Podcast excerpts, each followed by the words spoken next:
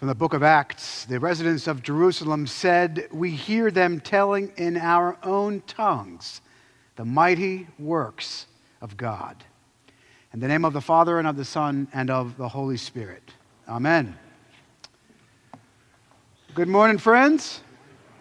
This past Thursday, as you know, was June 6th, which, if that doesn't ring a bell for you, was the 75th anniversary of the Allied invasion of Europe, specifically through Normandy in France. And we, uh, if you saw it on TV, there was great big celebrations over in France. And uh, we now sort of think of the Normandy invasions as a great big victory. And rightly, I should say, an opportunity to thank those who are willing to die for their country and willing to take the risk of ending their lives to protect those whom they don't even know, i.e., you and I.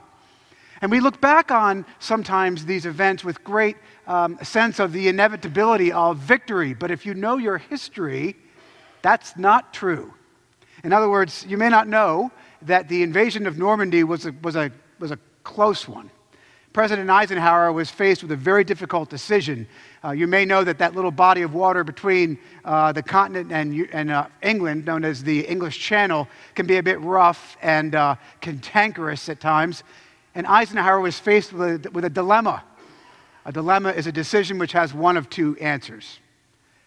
And Eisenhower's dilemma was this Do I take the risk and invade, or do we wait another month for low tide for the, uh, to land the troops. And the problem was, if he delays, the Germans discover that they're waiting. And the Germans already knew something was coming. And so, what you might not know is that Eisenhower faced a terrible, terrible, gut wrenching decision. His decision was, his command was, his orders were, let's go. And as he was driving away from headquarters, he told his driver, I hope to God I'm right. Eisenhower even drafted a speech. You might not know this either. He even drafted a speech in the event that the invasion failed. So it was a close one. Now, of course, we know in hindsight, with the benefit of history, that the invasion was a success. And what we also know, and what everybody knew, is that once the Allies had established a beachhead, victory was assured. The Americans knew it on D Day plus one, or actually even the evening of June 6, 1944, once the beachhead had been established with much loss of life. Eisenhower knew the game was over. Even Erwin Rommel, if you know him, he was a German general, and in fact, Erwin Rommel was in charge of maintaining the Atlantic Wall, the fortifications along the western coast of France. When he got word, he was back in Berlin visiting his wife on her birthday by God's providence. But when he got word that the Americans had landed and established a beachhead, they'd actually gotten a foothold, Rommel even said, the, the war is decided. Now, it would take 11 more months until May 1945 for V Day, Victory Day. And in the meantime, between June 6, 1944 and May 1945, the suffering would be enormous. The death would be catastrophic. The destruction of Europe almost insurmountable. But after D Day, here's my point after D Day plus one, everybody knew that victory was assured. Why am I telling you this? Well, I'm a patriot. I love history. But today is also the Feast of Pentecost, which actually, not unlike D Day 75 years ago, assures us of a very important fact that the battle is won. Victory for the Christian is assured. Yes, between now and then, when Christ returns, there will be suffering. Life is hard. People will die. But Pentecost reminds us that victory is assured. And I'm going to look at this victory today, God's victory, and what it means for you and I, in three points today. First, I'm going to look at point number one that God is a destroyer of idols. Secondly, that God is a builder of things permanent. And finally, that God's victory gives you and I hope. Point one, God is a destroyer of idols. Point two, God is a builder of things permanent. And three, God's victory gives you and I hope. So, point number one God is a destroyer of idols. Now, if you were reading along, we read in Genesis chapter 11 a few moments ago this famous story of the Tower of Babel, where all the humans on the earth had one language. This is right after the Noah's Ark and the reestablishment of humanity on earth. And the people that are there, they get an idea, right? You get too many people together, they've always got ideas. And we find that they want to build a tower, and here's why. Verse 4. They say, Let us build ourselves a tower with its top in the heavens, and let us make a name for ourselves. Now, on the surface, that doesn't sound too bad, right? Sounds like, sounds like a big construction project. Katie, my daughter, and I were up at UCF, University of Central Florida, outside of Orlando last uh, week or two ago. She's going to be going there in the fall. UCF is a massive school, and they are building stuff everywhere. A new medical center. I mean, somebody even said that UCF stands for uh, under construction forever. There always there's stuff being built all around. It's kind of exciting, and it's actually kind of a hopeful, kind of encouraging thing. But that's that's not what they're doing in Babel. What they're actually doing, listen to this closely, otherwise it makes no sense. What they're actually doing is they are building an idol. They are building a tower to reach the heavens, to make a name for themselves. In other words, they're not going to wait for God to come to them. They are going to take matters under their own control. They are going to assert their authority and they are going to build a tower to Him and thereby prove to Him, God, I really don't need you after all. I'm in control. Oh, man. And you know what, friends? We all do it. Each of us has an idol in our own lives. And if you're like me, you got lots of them. What do I mean by that? Well, let me ask you this. What is your Tower of Babel? What are the things, what are the things that you use to prove yourself, to earn your way, to control your environment? The things you live for, the things you strive for, the things you want to prove yourself amongst your peers. Doesn't take too much to think about this. If you don't know, I'll ask it to you like this What's one thing, if it was taken from you, would destroy you? That is your idol. Maybe it's your money, or your job, or your zip code, or your circle of friends, or your new boat, or your kids, or your wife, or the fact that you are the rector of one of the fastest growing parishes in the Diocese of Central Florida. That's one of mine, I'll admit it. And I'll admit it to you, friends, because we've all got them. We've all got idols. We've all got things that we place in our lives that we rely upon for value and self worth and control. But the problem is that whenever you place something, or even more tragically, someone, in God's place, that something or someone will fail you and you will destroy it in the process. My kids have friends that their parents push, push, push, push, push to get to an Ivy League school. And some of them did, but not without great cost and great resentment. See, God knows that the, if you put something or someone in his place, it will inevitably fail you. And that is why God is a destroyer of idols. He thwarts, God thwarts the Babel builders. He confuses their language. He halts their building campaign. He destroys their idols not because he doesn't love them, but because he does. And he knows that striving for meaning and power and significance in this world and anything but him will fail you. And he will blow it up. He's done it with me lots of times. Give you an example. Some of you know I went to Penn State, right? And how hard it is for me to wear Ohio red. I will tell you that today. You may not know, I actually, when I was an undergrad at Penn State, I worked really, really hard. I wasn't a terribly good student. I had to work hard for it. And I worked hard for it because I had a goal, and that goal was simple.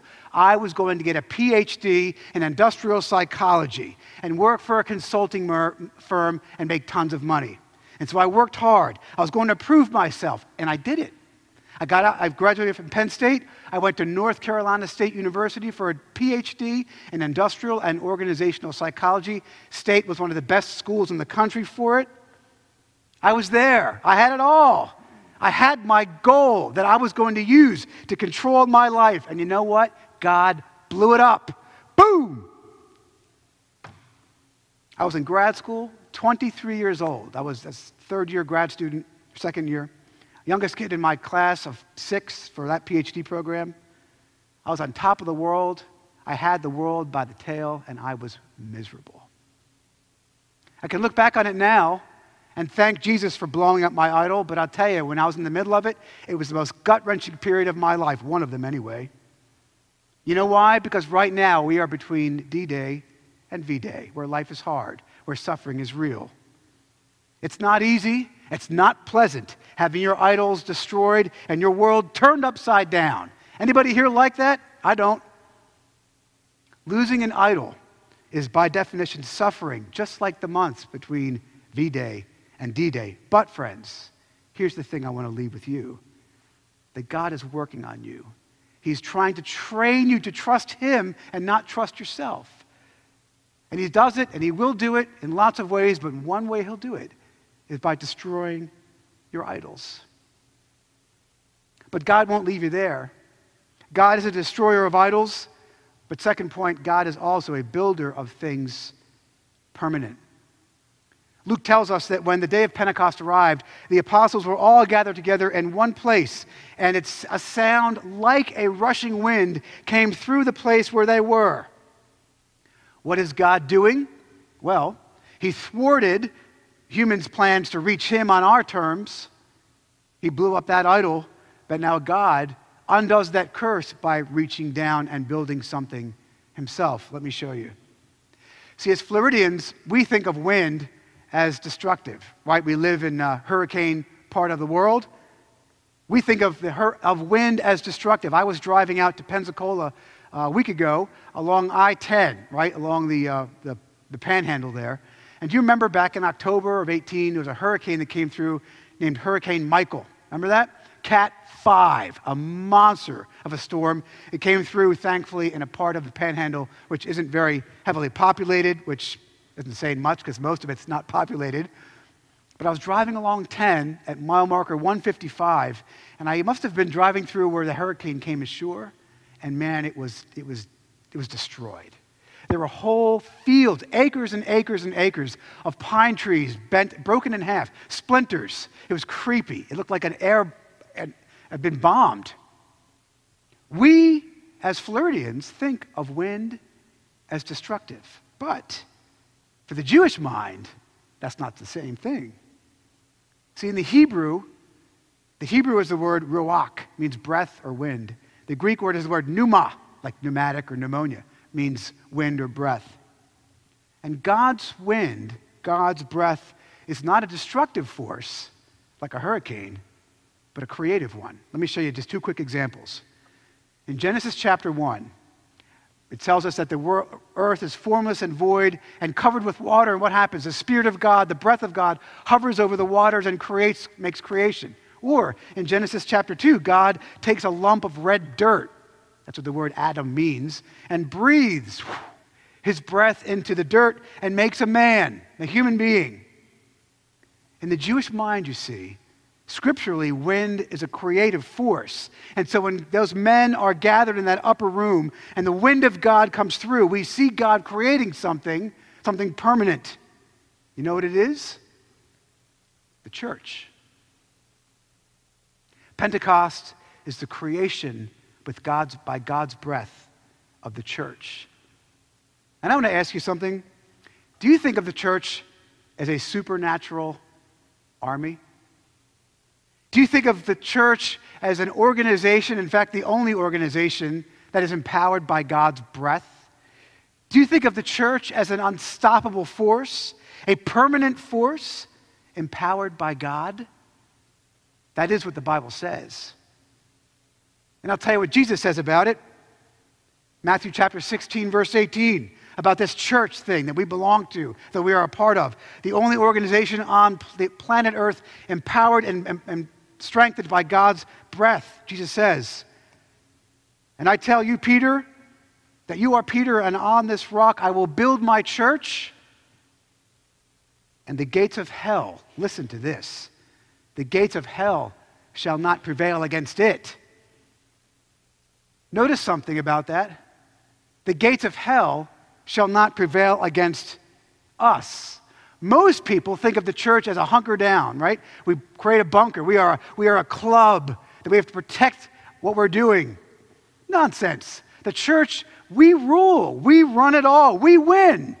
The gates of hell, according to Jesus, will not triumph over us. On the contrary, we triumph over it. We are on the offense. We are going to storm that hill, not because of our own power or creative preaching or programs, but empowered by God's breath and spirit, who gives us the strength and courage to change the world.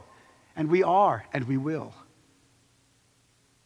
Tim Keller writes about those first Christians at Pentecost in that room 2019 years ago.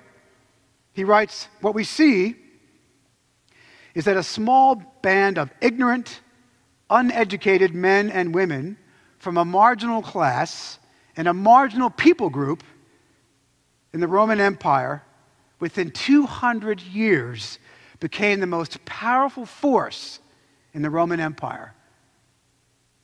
If you didn't follow that, I'll put it to you like this. What we see is a group of rednecks and hillbillies from Nowheresville within 200 years had conquered the world. Why? Because God's breath empowered them and because Jesus wins. And friends, if that's true, and it is, that God created the church, a supernatural, permanent, enduring organization, and creates and enables and strengthens it by the power of his breath. That leads us to point number three, and that, that better, at least, give you and I hope. Remember back on D Day plus one, everybody knew, everybody knew that Allied victory was inevitable. On June 6, 1944, at 6 p.m., everybody knew that the end of the, of the war was inevitable. There would be suffering, there would be great struggle and cost. People would die. But victory was assured. It was not a matter of if, friends, but when. Let me ask you a question. What are you struggling against right now? What are you wrestling with right now?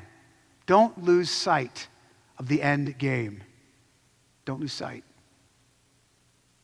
Just last week, um, some of you know I had to, my brother Jimmy and I had to move my dad to a memory care facility in Pensacola. That's why I was driving out Route 10. And uh, my dad is in advanced stages of dementia. And I went into his room to visit him a week ago Friday. And at first, he didn't recognize me, which is pretty upsetting, I'll admit. But the next day, Jimmy and I went, and uh, he was in bed. And I said, Dad, I'm going to celebrate Mass for you. And he, he wanted to get up and get dressed for church, which was kind of cute in a way. I said, Dad, just stay there. But I, I celebrated Mass by his bedside. My brother Jimmy was with me. And uh, I, gave, I blessed him. I gave him the Eucharist. He said the Lord's Prayer with us. Jimmy was just a mess, and I was having a hard time as well, I'll admit.